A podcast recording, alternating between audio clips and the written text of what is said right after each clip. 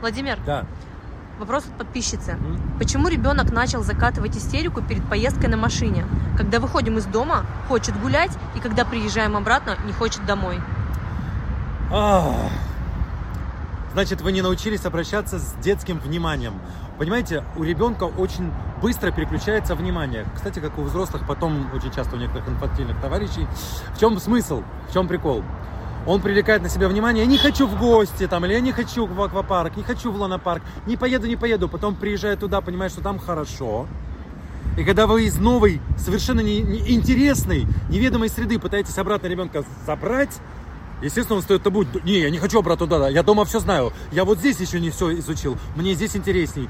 Предлагайте в игровой манере поехать в эти самые гости, тогда решите проблему.